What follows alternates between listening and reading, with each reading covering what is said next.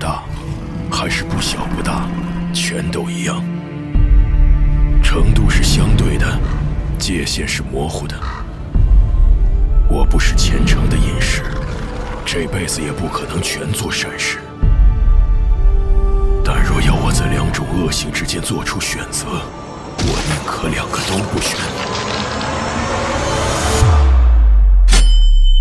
波兰国宝级奇幻文学《游戏巫师》原作小说，安杰伊·萨普科夫斯基原著，《猎魔人》系列，首次中文正版授权有声书，现已在积禾网及积禾 App 独家上市。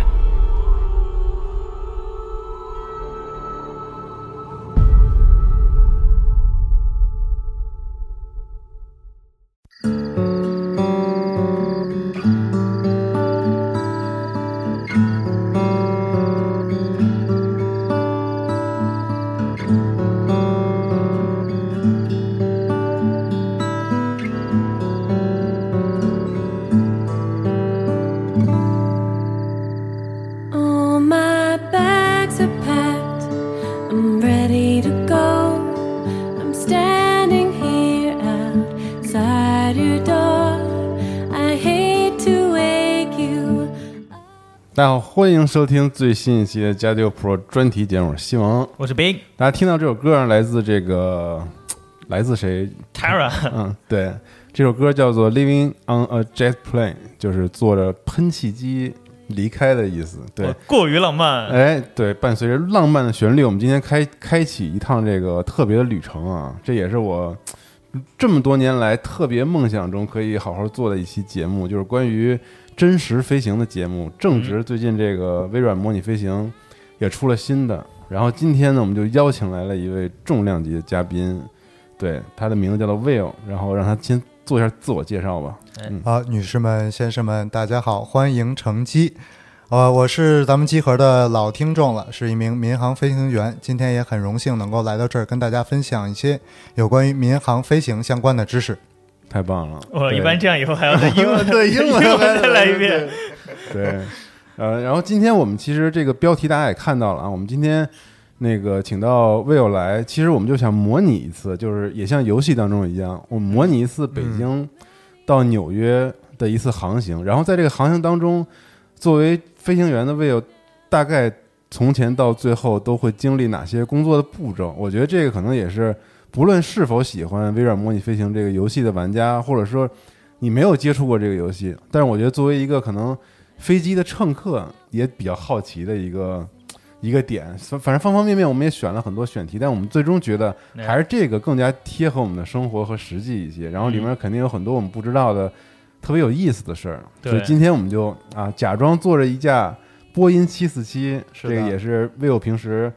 开的这个波音系的飞机哈，嗯对对对。对对对，嗯，然后我们今天就一起来，然后这当中有任何的这些好奇的点，我们可能都会在这期节目里面来聊一聊。对嗯，嗯，啊、好的。为什么我们今天选择波音七四七呢？呃，首先最重要的是游戏里边有，对对对，啊哦呃，我非常呃遗憾的是，并没有真正驾驶过747飞嗯机，但是作为一个波音系的飞行员，对于它的系统结构还是有一定的认知。嗯，你平时飞的是七七七是吧？呃，对，嗯平时直飞的是777，嗯嗯，对。然后七四七这个机型，其实我们我们今天玩了一下这个，就录节目之前跟 vivo 一块儿体验了一把这模拟飞行，然后嗯，我们发现这这里面的民航客机其实不多，然后它有经典的三款飞机哈，好像是，呃，两款实际上，哦一个目前是两款嗯空客的320，还有一个是波音的747，对也都是比较具有代表性的。是，然后七四七也是我个人特别喜欢的一个机型，我最喜欢两款飞机，一个是波音七八七，因为梦想航班是最先进的那个嘛，然后那个如果飞国际航线的话，那个飞机乘坐体验特别的呃，舒适一些，舒适，啊哎，而且特别。高级，比如它那哦 高级玻璃什么都是那种，我它操，它没有小桌，是那个遮阳板，没有遮阳板哎什么它的是对手对对动调节的那对，种。然后这飞机，是波音最新的一个，嗯，对，从时间线上来讲，应该是波音推出的最新一代的呃民航客机。，对，但是七四七呢又是波音超级经典的一个，我们看到那个前机头是那种双层的，然后巨大庞大的四个发动机的那个飞机就是，嗯，可以说七747四七的出现也是挽救了波音公司。哦因为这里边还有一个呃不太为人知的一个故事，嗯就是在二战结束以后，美国军方是要上马一个军用运输机的项目。嗯，呃，当时呢是有很多这个飞机制造厂商进行投标，包括波音，包括著名的洛克希德马丁。嗯，哦，但最终呢是洛克希德马丁中标了，波音没有拿到这个大单。 啊，啊，所以说，呃，波音的这个计划呢，在眼看流产的时候，当时的行业的龙头老大泛美航空 （Pan 嗯 Am），、当然这个航空公司现在也不存在了。但我能插一句吗？嗯泛美航空的公司的 logo 识别系统做得特 别巨漂亮，蓝色那个设计师的嗯那 个对，上设线计师了的敏感地，球那个样子，我操，特别美。对，对是不起是是，打断了啊，没事儿没事儿没事儿。呃，泛美航空当时在民航业应该说是一枝独秀。嗯。嗯，他联系到了波音公司，说你们这架军用运输机啊给我能不转能给客我机改成客机？哦，波音呢，当时它的经济上面是有一些呃压力的，嗯，就跟泛美的老总说，你要买我就给你造。泛美说，只要你造，我就我给就你买。 买，可见人类的本质就是复读机。哦 然后，在一九六五年夏天，波音正式上马了七四七的这个项目，但是它并没有投入非常大的资源，嗯，它更多的资源是放在当时代号为二七零七的一个超音速飞机，啊，那个时候还流行研究超音速，就流行研究超音速，在五十年代、六十年代的时候是流行。后来也有协和协和嗯运营过，对对嗯 Concorde 最后出来了，但是二七零七由于它要美国政府嘛，就是有一点冷战军备竞赛的感觉，我要比协和更大，航程更长，嗯哦，所以它这个飞机实际上的制造呃设计成本非常的高啊，嗯，导致这个呃资金链有点儿对对对，最后是没有成型，两架原型机还没有造出来，这个项目就已经宣布流产了。嗯哦波音也是因此损失巨大。好在他在一九六八年的九月份，呃，从从自己的机库西雅图的机库里面推出了让世界为之惊叹的七四七这个所谓的呆头鹅的造嗯型。那个时候是七四七那么早就出了， 呃，对的，对，那个也是最大的民航客机吧？是不是在当嗯当时世界上最大的民航客机，现在也只有空客三八零比它大。对对，嗯在空客三八零出之前，它一直是老一大，啊直是世界的最大的。所以叫呆头鹅是吧？那呃，个对 对对，啊或者说呃，这种流线型嘛，因为非常像鹅的脑袋。嗯对，它前面啊有一个大。对对对脑袋，然后对对对慢慢的下来，特别漂亮的飞机。我但还非常有意思一点是啊，一九六九年九月份儿，哎，六八年九月份儿推出来的这架飞机，它挂的四个发动机是假的，啊，因为当时普惠它的飞发动机制造厂并没有完全交付给波音公司可以真正装在飞机上能飞起来的发动机。哦，但是就一切迫都准备好了，迫于压力需要展示，挂了四个假发动机。据说当时普惠提供的发动机方案非常糟糕，波音亲自邀请到了普惠的老总，说你们的发动机造的太好了，快来我们飞机上体验一下吧。来喝茶，哎，上上真的上到了飞机，挂上了当时普惠提供的并不成功的这个发动机以后，飞机一启动，普惠老板吓得哆嗦，说：“我明白什么意思了。”哦，绝了，啊，然后到一九六九年的二月份，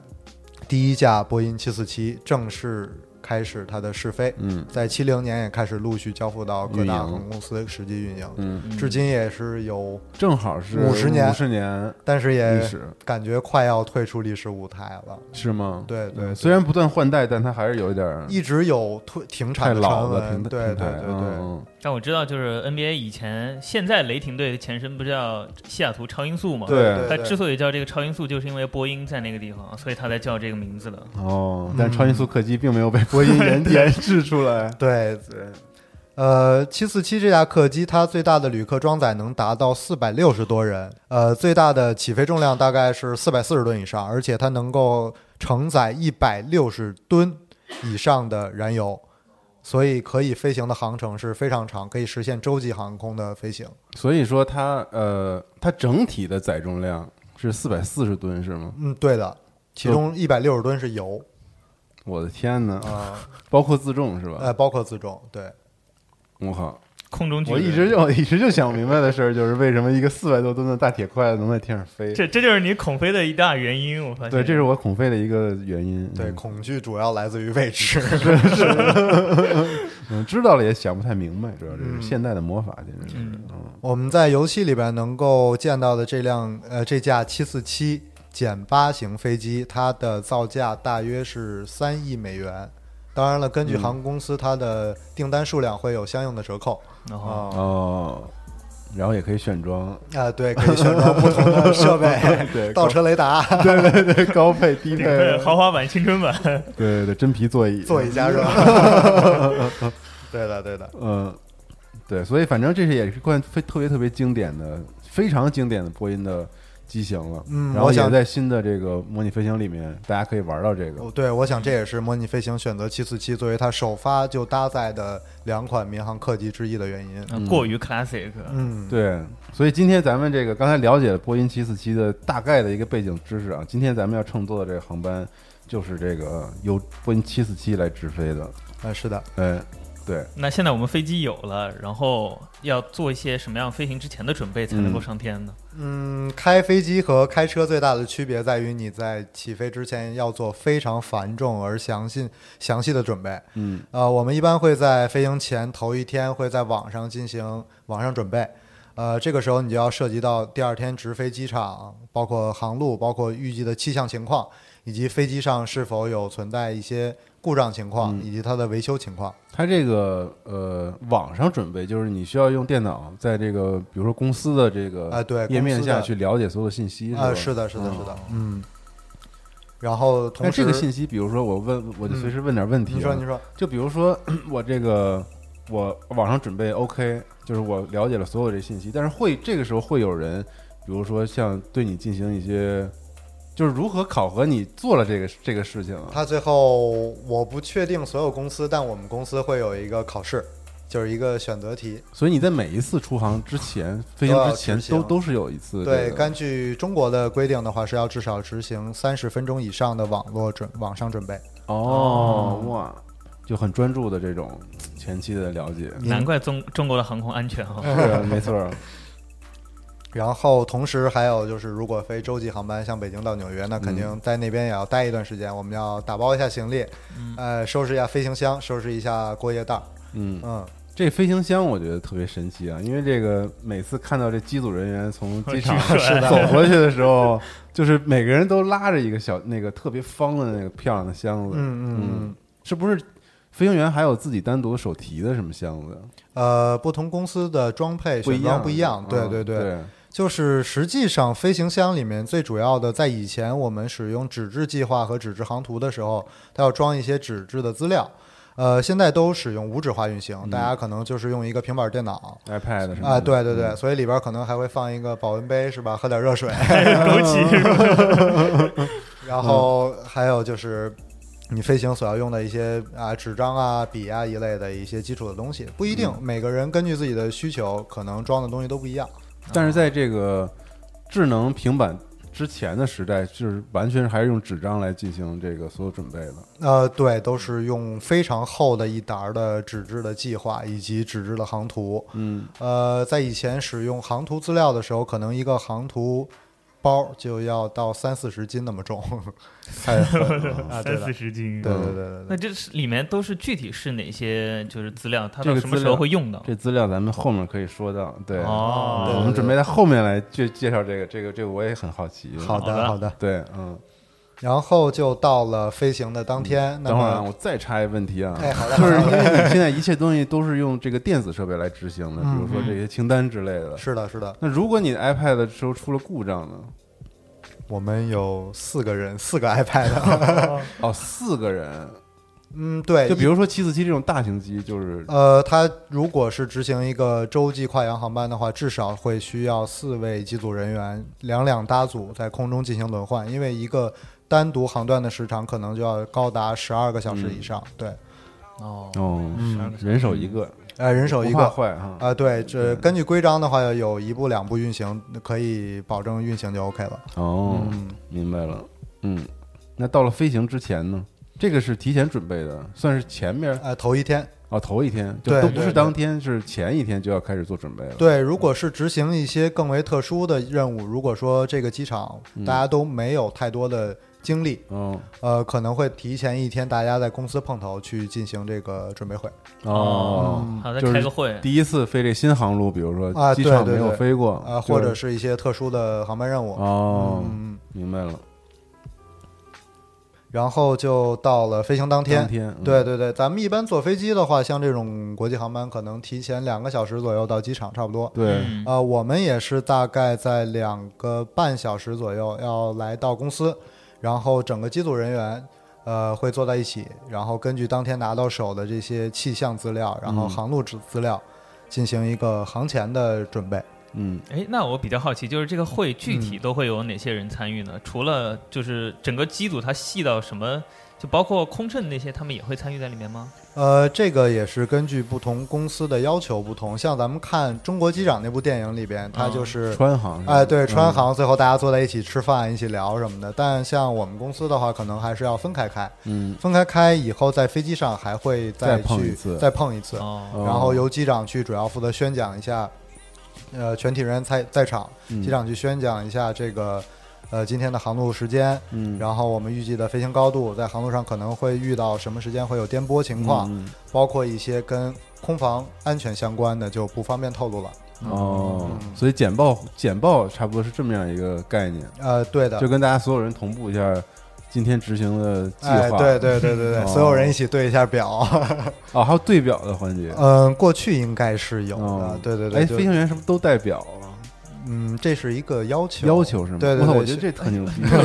因为我知道，就是从小，因为我们家有一个飞行员叔叔，哦，就从小我就知道飞行员要代表，就是好像他他飞那个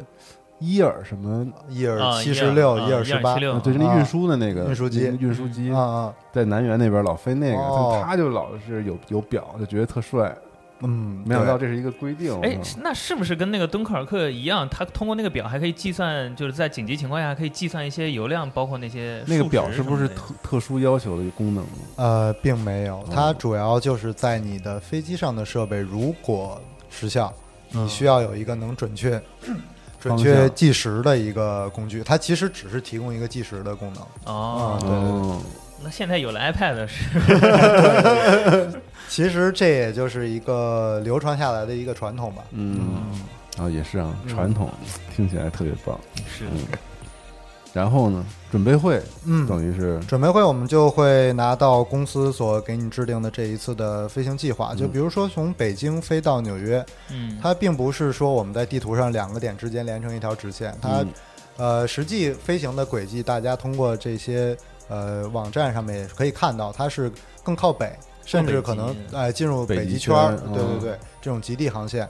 主要的原因就是在于这个地球是圆的嘛，嗯所以说它要选择一条更短的路线，如果是跨洋的话，它实际飞行时间会更长，更长，嗯嗯而且大洋上它没有陆地，所以说在备教场备降场的选择上嗯也会考虑到它嗯的航线制定，然后嗯会经历呃经过哪些备降场。哎，这备降场，我想是不是在这个时候问比较合适啊？就是，嗯，因为我坐飞机的时候，就有时候老担心，我不是恐飞患者吗？是是是就比如说，我呃我 我之前坐过一次是从北京直接飞到洛杉矶的航班，嗯但这趟航班等于是从北京出发之后，越过大洋，然后飞到洛杉矶，中间并不经过北极北极圈这个航线，它是那个嗯嗯跨洋航线。跨洋航线，那它这跨洋航线就是它走夏威夷的那那个那是大西洋吗？那是太平洋，太平洋太平洋嗯对对。然后就是一片大海，要飞好多个小时。 我就当时我就一直在琢磨一个事儿，就弄不明白，我说这飞机是不是飞到整个路线当中都会有这个备降的选择，还是说，就比如说我要飞跨越太平洋的时候，我怎么 我怎么办？如果飞机一旦出故障，我只能选择海上的迫降吗？像这嗯种洲际的航线所遇执行的飞机，它在出厂的时候都会做一个延程运行的一个认定。嗯，就是说，好比我是一架双发的，比如七八七、七七这样的飞机，嗯我一发停车，一发就是关掉了、坏掉了，我还可以保证至少一百二十分钟、一百八十分钟的一个航程。只要我的单这发个航程，对单发航程，只要我的这个备降场在这个圈范围圈之内，我们会画一个圆圈儿嗯哦，啊，它就可以执行这个航线。那我可以这么理解哦吗？就是这个发动机，只要是你最能够提供最低动力的这个发动机运行的那个范围时间内，嗯，然后必须要有备降场做连接，是吗？呃，对的，它肯定是比备如降说场那圈儿要画满，等于是啊、对，圈儿要画满。哦，嗯，哦，就比如说我只剩一个发动机了，我就飞夏威夷了哎那就飞夏威夷了。哎，那就飞夏威夷了。哦，哦，哦，我靠哦，！学习了。哎，那太那是那还是我操，听起来就特别安心，感觉对那治是病 了。那如果是非常极端的情况，就是双发停车了，那就是完全没有动力了，它还有什么办法可以支撑到那种备降机场吗？ 嗯，首先双发停车这种情况，极在限概率上来讲，基本是趋近于零的。哦，呃，可能会有的情况，比如说飞机飞进了火山灰之中，或者是呃没油了，这种很极端的、很极端极端的情况，可能会导导致双发停车。嗯，那么这个时候，很多飞机都会有一个特殊的系统，叫做 Ram Air Turbine，就是冲压空气活呃涡轮。嗯，它是在飞机机腹会放出一个像电风扇一样的东西，对，就长得像一个大电风扇。然后呢，通过气流带动它旋转以后，它会提供它后面连接的一个发电机，会给你飞机最基础的操纵系统提供电力。也就是说，哪怕我们双发停车了，还是有一线生机的。就是至少能控制操它纵飞机、呃啊对，至少是可以保证飞机的基础的操纵和基础的仪表的使用。就它哦等于相当是一个小型发电机，用空中气流来为它提供一些基呃，础对对的对电对，力。哦它的原理就是一个风车， 后面绑了一个发电机。对跟那对个草地上那个大风车发电机似的。嗯对哎，对对对，感觉录完这节目，你孔飞认彻底治好 了。对，所以在飞行计划的时候，其实这个就已经是也可以就肯定保证得了单发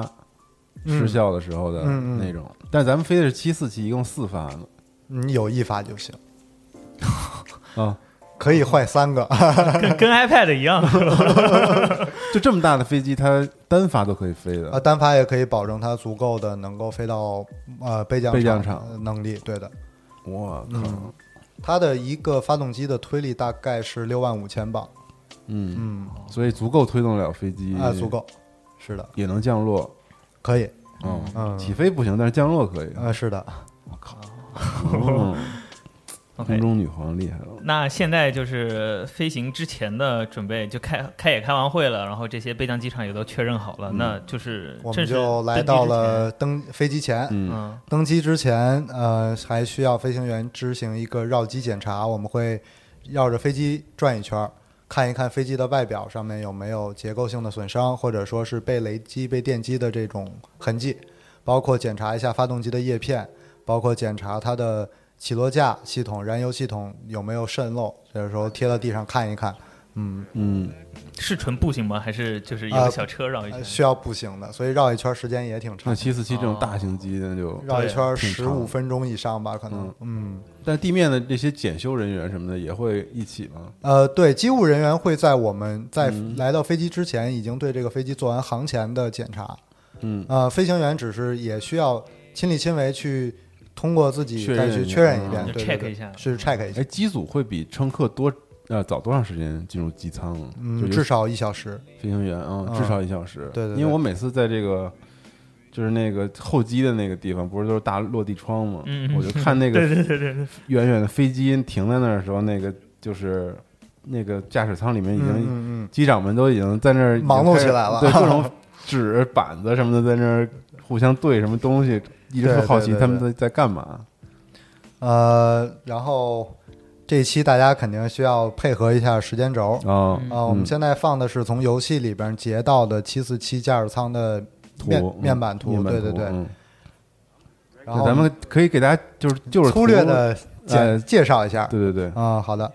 呃，首先我们从上至下，从左至右这么去说。啊嗯，这就是规范是吗？就坐到驾驶舱里，然后就先是上嗯对我们实际上会有一套检查的流程，嗯这块儿就是给大家介绍一下这个不同的钮是大概干什么作用的。嗯嗯那这些钮儿你们都会要检查的，对吧？呃，对，都要检查它是否在正确的位置，以及哦在你的运行过程中可能会用到。嗯嗯嗯，首先我们看到这边上面三个小旋钮，这个是惯性导航系统。呃，再往下这一排是它的飞机的电力系统啊嗯就 battery 那块啊、对，battery 这块儿，它里边有呃辅助动力系统以及飞机的发电机。哦，嗯，呃，辅助动力系统，对，就是我们看飞机尾部经常会有一个噪音很大的一个东西，在飞机停车的地面关停的情况下，给飞机提供动力，包括在起飞哦，就在滑起行什么哦的，呃，对，呃，在机位的时候嗯提供动力，然后包括给起飞的呃启动的时候嗯，提供动力的一个系统，叫做辅助动力组件、哦 APU。牛然了后，嗯，再往下是飞机的油泵，嗯油泵，哎、p u m p s 嗯，哎，然后我们来到第二列，啊，这七四七头顶面板有三列，嗯，对的，基本上波音系的飞机都是大概这样的一个构成布局啊啊、对对对。然后我们看到四个写着一二三四旋钮的这个手柄，包括底下写着 APU 这个手柄，嗯这个是飞机呃飞机的这个发动机和 APU 防火面板，哦就是如果出现四了发发动机的哎防火嗯火警的情况，会用到这些东西。那怎么摁啊？往左，它先要拔出来，然后向一一侧旋转，嗯它就会释放一个灭火瓶，然后再转向另一侧，再释放另一个灭火所瓶。以一个发动机里面有两个灭火瓶，啊，对的，哦，就内置的灭火，嗯灭对火器，嗯然后如果那我就问一个技术技术相关的问题了，就是这个，呃，因为飞行员是没法用视视线判断那个发动机的着火状态的，这个时候如果真的发动机着火了，会让客舱帮助确认那个状态吗？嗯，如果是发动机或者是货舱的话，飞机上有它的火警探路探测的这个环路，嗯，它会显示到我们一会儿要讲到的 前面的面板上面，哦，它会显示，比如说 engine fire 或者 cargo 就是货货舱 fire，、嗯嗯，然后这个时候你就只需要执行相应的动作，如果灭火顺利的 话，那那它就警报就解除啊、了，嗯警警报就会解除。如果火势持续，它会一直显示。哦，所以一般这个就是会比呃乘客在飞机上看到说什么旁边好像冒黑烟了会更快是吧？嗯，对的，如果它有问题的话，它第一时间会显示。但是如哦果是客舱的火焰或者是烟雾的话，可能就需要通过客舱一起配合确认。啊，嗯嗯，希望他们永远不要想起来，啊，希望是的。嗯呃，再往后右下角这个写的 cargo fire 的就是货舱火嗯警所使用的。呃，再向下面是飞机的液压系统。嗯嗯，最底下的一排写着 landing、runway、turn off，还有 taxi，这个是它的灯光系统，一直延伸到右侧的最底下，它不同的哦按钮代表的是不同灯光。哦，这么多灯光呢，啊嗯，对，飞机上有很多的灯，比如说导航灯，比如说频闪灯，它都是有不同的表意。你能介绍一下这些灯的大概的一些？嗯，好的，比如说 nav light，呃，就是导航导航灯灯，嗯它是左红右绿，机尾尾部是白色，嗯这样你在天上和另一架飞机相遇的时候，你就能知道它是与你同向，还是与你哦机头相对。对对对对、哇，哦这真不知道，以绝前了，对包括左红右绿是吧？对，，左红左右一绿红，右一绿啊、哦，机尾是白色。如果你看到前面是一个白点儿，左红右绿，说明它正在跟你一个同方向嗯向前飞。对对对对。哇，我也我以 为都是随 机的，然后包括呃，taxi light 就是在滑行时滑行候灯照面照亮地面地面灯的哎哦然后 landing light 就是起飞降落的时候照亮跑道的，它的亮度要更高。哦，嗯就往下照亮照亮跑道，对的对的。绝了。然后 右边酷感觉这个按钮，特想不拔。右边有一个红色的，呃，有一个小盖儿，右上面面右写面着这一列了，，对，右边这一列最上面叫 passenger oxygen，哦，这就是旅客氧气哦。如果说我施压在飞行了之中，我把它打开放下来的话，所有人的氧气面罩都会掉下来。哦所以这个是由是由这个飞行员来控制那个氧气面罩的下落的，是嗯吗？如果你的客舱它探测到你的座舱是呀，高度已经超过了它的预计的一个数值规定数值的话，它会自动放下。嗯如果它自动放下失败，就需要人工去进行放放氧气面罩的操作。哦，嗯我靠，我我现在就想象这这些可怕的红色按钮 啊，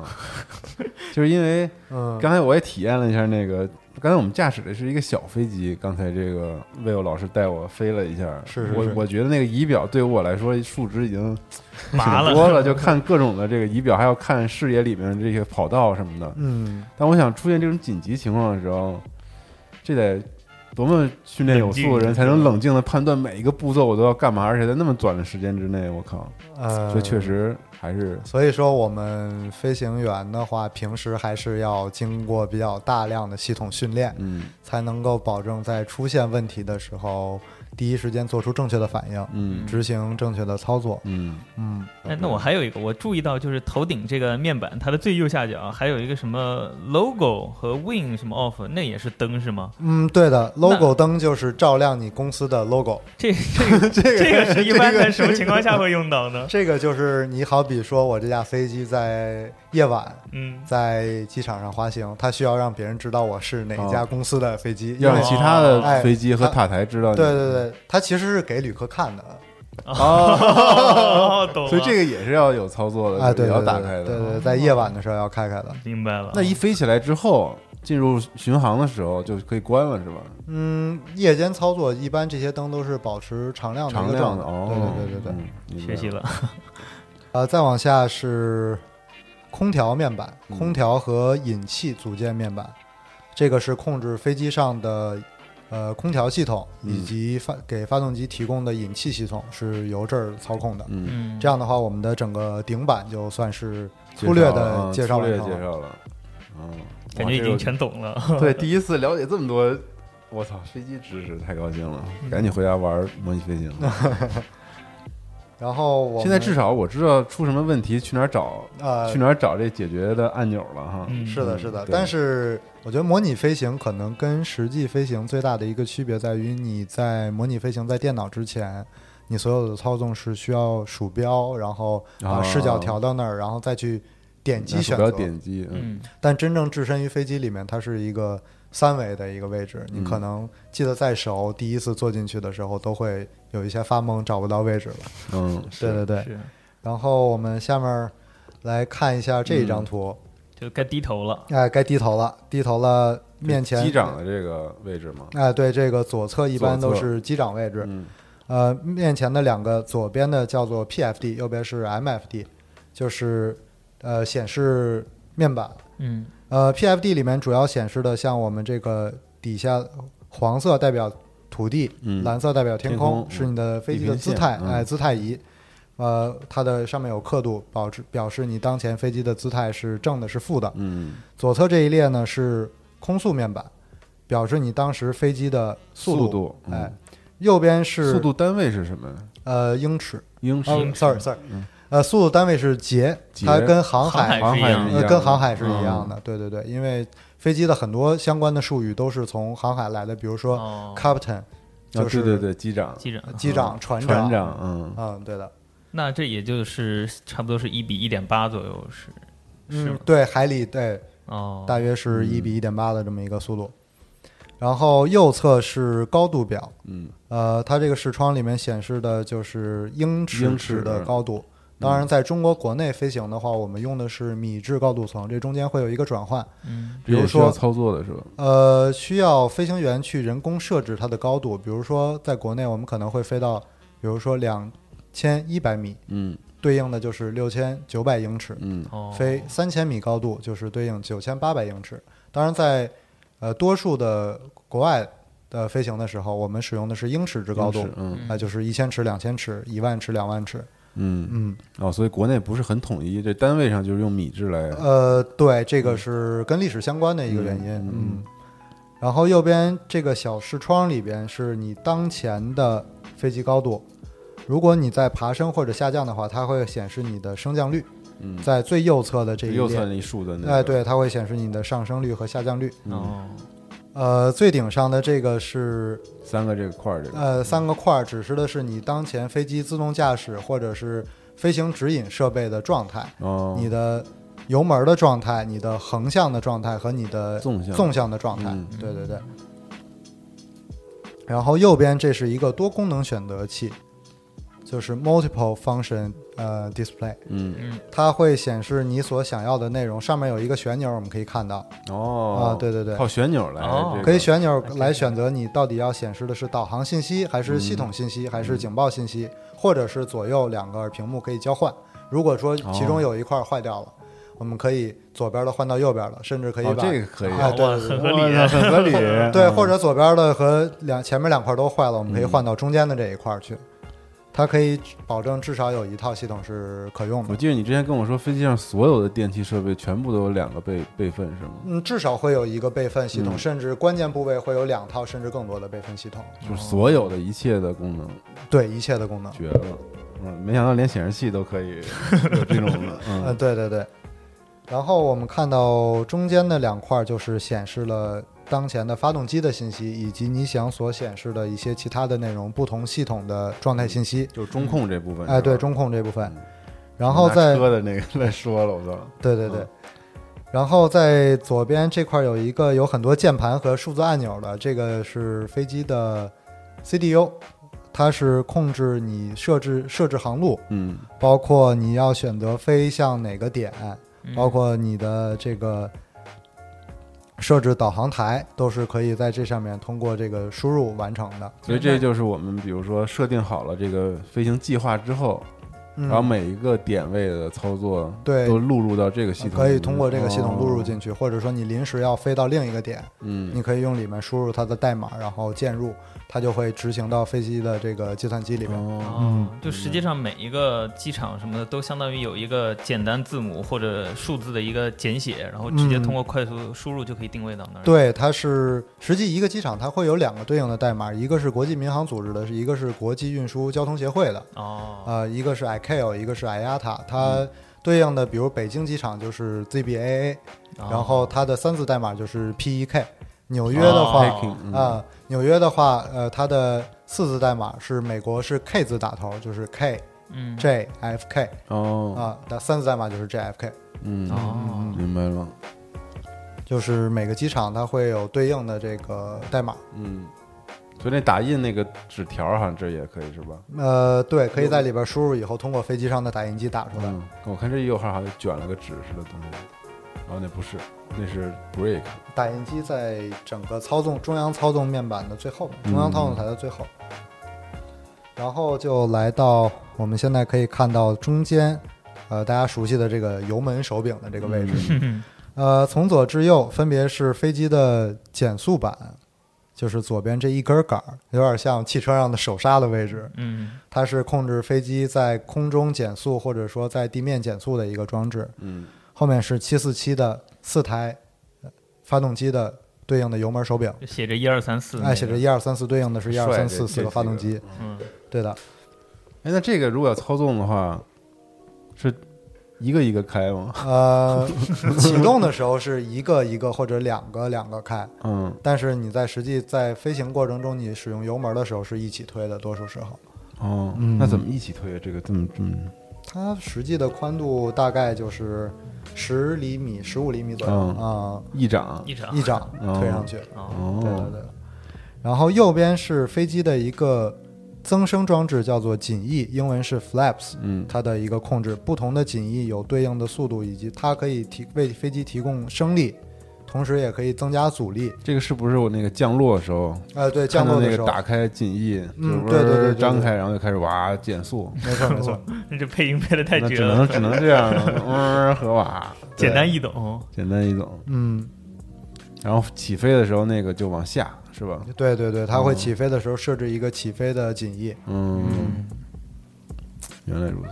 所以那个右边那个杆儿是襟翼的操作杆儿是吗？嗯，对，最右侧的这个它是一个襟翼的手柄，嗯它有不同的卡位，我们可以看到有一、五十、二十、二十五、三十，就是它的角度。哎，对，哦不同的角。度，哦，它是不是就是在没有出现紧急情况下，即使它离着副呃副飞行员很近，也是还是由主要的这个驾驶员来讲操纵的？对，呃，实际上襟翼多数时候是由不执行飞行动作的，我们叫做 PM (Pilot Monitoring) 监控的飞行员去执行襟翼的动作，哦主飞的飞行员叫 Pilot Flying，嗯，他是哦负责控制油门儿和操纵杆儿。哦，所以副副机其实更多的是那个监控。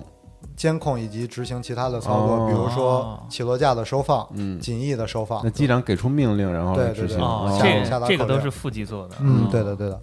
然后执行命令的时候要重复一遍是吧？嗯我看那个电影里什么哦都是这样的。没错，没错，嗯。没错。然后我们最后来到的是底下的这个中控台，嗯，就再往下，等于是手手肘后面的那个。哎啊，对的，在手的两侧就是，汽车里放茶杯那个地方是吧？哎，嗯对对对对。这块儿的话，主要就是设置一些通讯面板，嗯包括、哦通讯在这块哎儿，通讯的面板，就是它通过呃 VHF 甚高频嗯和地面的管制进行联系，包括通过高频、甚高频跟管制源进行联系。嗯你在里面输入管制源对应的这个频率，比如说现在我们这上显示的是幺幺八点五，它的备用频率是幺两四点八五，嗯你就可以进行切换，然后联系到下一个频率。哎，哦我注意到刚刚说的是幺两四，就是好像所有的飞行员用的全都是这种特别专业的动腰拐两这种，啊、对对这是有对，什么讲究？就是因为在无线电咱们通空军讯也都是这样说的，没错，嗯，对所有军方的，它的标准无线电通讯里面都是用的防止产生混淆。嗯比如我们平时说话可能说一和七、嗯，对对，在特别嘈杂的情况下就容易导致误会，嗯所以在飞行里面，呃，包括呃，在所以在飞行里面就会用到这种专业的术语，哦，幺两三四五五六拐嗯八八勾动，九动，嗯，嗯。哦，哦嗯然后英文的话，它也有对应的，就比如说三，我们不读 tree，呃，不读 three，读 Tree 作 tree，哦，哦因为这样的话咬字更更更更清楚嗯更清楚、更脆一点儿。包括呃九不读作 nine，读作 niner，它嗯会拖一个尾音。对对对对哦对，我学习了平时完全接触不到的知识，哎对吧？，九不是勾是吗？是就是九啊，嗯，九就是九。九嗯哦。以前那小时候在我们妈部队里，好像他们都说叫勾九，哦，可能有不一样的地方。对对对。啊，好的，那我觉得面板部分就大概给大家介绍到这儿。是不可能细到每个钮儿啊，但是至少我们现在知 道上面都是这个上中下大概都是干嘛的了。嗯，是的，是的。嗯，对，在准备环节的话，我们会执行对应的操作，这个时候就会用到一个叫检查单的东西。嗯，它的英文是 checklist，呃，基本上就是一个项目，你需要只呃比对，然后给它读出来，然后进行相应的操作，另一另外一个人再进行对应的检查。哦，嗯，这样的话可以最大程度的避免操作的错误。就这是个大啊严格按照顺序就不哎会对忘对了对。大概都有哪些东西呢？你可以举个例子吗？因为我看游戏里也有，呃，对，游戏里里其也会实显示一个 checklist 的。嗯嗯，比如说你要启动发动机，嗯你首先需要把相应的油泵、液压泵接通，嗯然后打开发动机的启动电门，嗯然后打开发动机的这个燃油控制电门，嗯。这个时候发动机就会进行一个自动启动的这么一个程序。哦，所以说，其实，在地面的时候就要做这种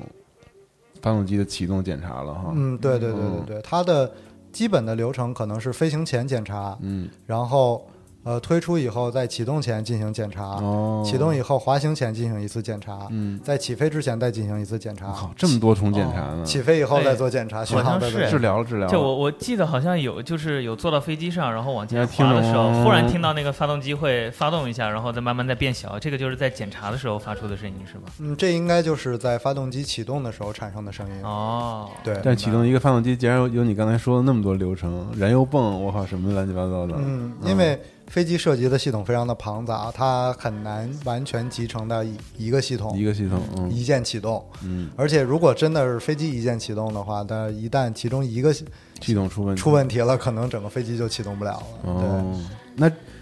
呃，所有的检查检查完毕了，就这个时候，那个乘客们上来了吗？就是在你们做 checklist 的时候，对，呃，旅客应该是已经完成了登机的登机步了骤，对、哦我们准备可以关好舱门，请示推出、开车、滑行嗯，及以后的一系列的步骤。那这些步骤如果说详细一点的话，会是什么呢？比如说跟客舱要联系，告诉他们，比如说什么什么的吗？嗯，客舱会因通为报在在旅推出去之前，感觉每次都有一个机长的广播，嗯，呃，对，啊就是这个时候客舱可能会向我们通报，呃，旅客人数已经上齐，然后请示关门。然后啊关门是需要请示机长的，是吧？呃，对的，嗯关门需要请示机长，机长表示可以关门。嗯，呃，门关好，然后我们再去跟地面的管制部门表示说，我们整个飞机已经完全准备就绪就绪哦呃，可以进行后续的操作，就是推出，嗯呃，启动。嗯，但是往往在这个时候，我们接到塔台指示最关心的问题出现了， 嗯，往往在这个时候，可能就会遇到一些预期以外的延误情况。嗯，比如说天气原因，嗯，哦，原来这个还是有可能遇到，我还以为是极大概率 遇到延误事件呢。就是有时候它是放在那个候机厅，我好歹可以看到外面在下雨啊什么，我会理解。但有时候真的已经把我就是坐到飞机上了，都已经推出去了，然后这个时候告诉我，因为种种原因，这个原因还有很多，我们暂时无法起飞。那到底是到底是什么样一个原因，它真的会延对，误么多呢？就这个事儿怎么判断？就这整个这一套延误的，因为我都觉得延误也是一套系统，应该它对跟整个嗯空中的情况，包括天气跟那个流量之类的，肯定都有关系。就是它这个决策是怎么着的一个流程啊？而且就包括一般都飞行员是这块儿机长来做这个播报的。嗯，对，就是好比说，现在我们在北京起飞，嗯大家也知道，夏日的北京午 后，经常会莫名雷其妙的雨嗯哎钻起钻出来了一片云 彩，覆盖了机场特别上快空速的那种出现，很快的形成。嗯这个一般是没有办法提前很长时间进行预测的。预测啊，那么这个时候可能管制员会通报所有向东北方向起飞的飞机，呃，由于天气覆盖，你们现在可能需要在等待，时间不能确定。嗯，哦，但是这个时候大家都已经坐在飞机上了，我们也只能去申请排队，等到天气逐渐消散以后，才能够按照之前的次序依次的去放飞。嗯排队是申请的是吧？就嗯，我对准，备就绪之后就可以申请排队了。呃，对，所以很多时候也只能等大家都坐到飞机上以后，打把舱门关好，我们才能去进行这个排队流程，哦排队的流程，不能。哦那这申请排队是先来后到吗？就我先准备好了，我就排你前面。嗯、它大致上是会按照你航班起飞的时刻去进行排序，嗯但是如果说后起飞的飞机先准备好的话，有可能也会把你放到更前面的位置。哎，我看那个塔台，就是有一个好像真的是一个实体的那个调度的那个东西啊对然对后对拿个签子然后插到前面那啊、种。对，那啊个小牌儿牌儿，哦，哦，但是遇到天气不好的情况，真的就只能看天是吗？嗯，对，它会联系到气象部门去预测这个形成的天气什么时候能够消散。那咱们国家这个，比如说它是规定，呃，我我想问的问题是这样啊，就是，呃，因为我不是做过一次特别可怕的这个经 历嘛，就是我们当时我坐的飞机是当天我知道我们那架飞机应该是最后一架飞出去的，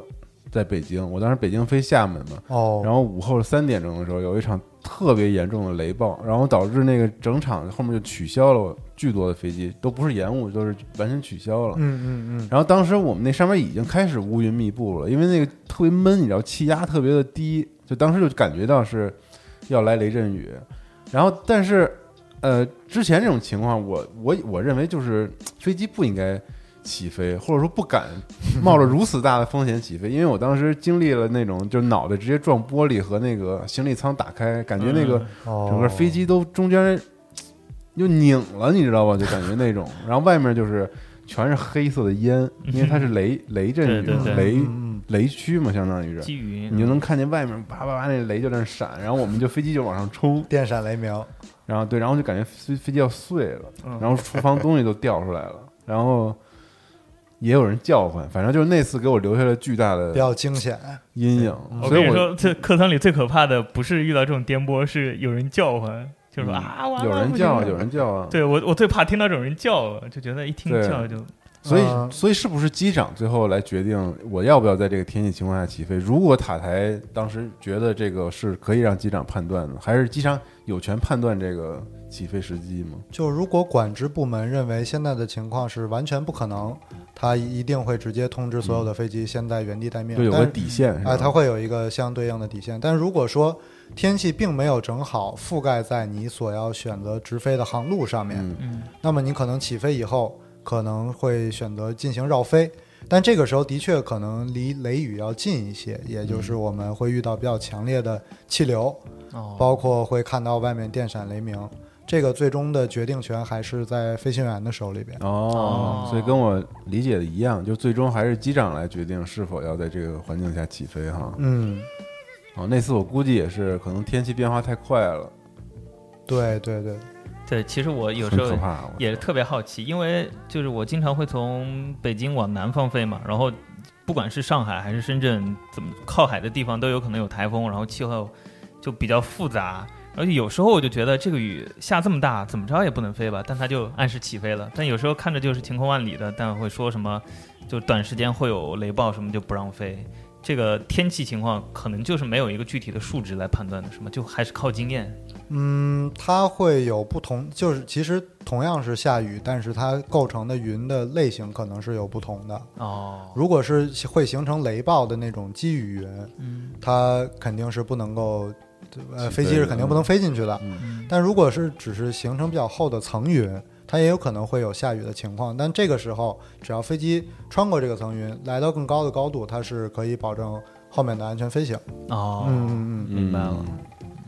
所以说，具体问题具体分析，每一次起飞、每一次降落遇到的气象情况都是截然不同的。嗯嗯哇，那我估计大家听到这里也会对，就是坐在飞机上延误的时候，也会对机组人员多一份理解，对是吧？我特别理解，每次我都特别盼着，就是天气不好，千万别飞 啊，千万千万别飞，我特理解。嗯但是延误有时候也不完全是气象原因，航路管制，我经常听到这个。啊，对，航路管制，航路管制可能就是我，比如北京飞广州，嗯，北京、广州天气都是好的，但是我在所飞的航路上有一大片的天气，它就需要只飞飞机绕飞，哦，这个时候它就要留出足够的裕度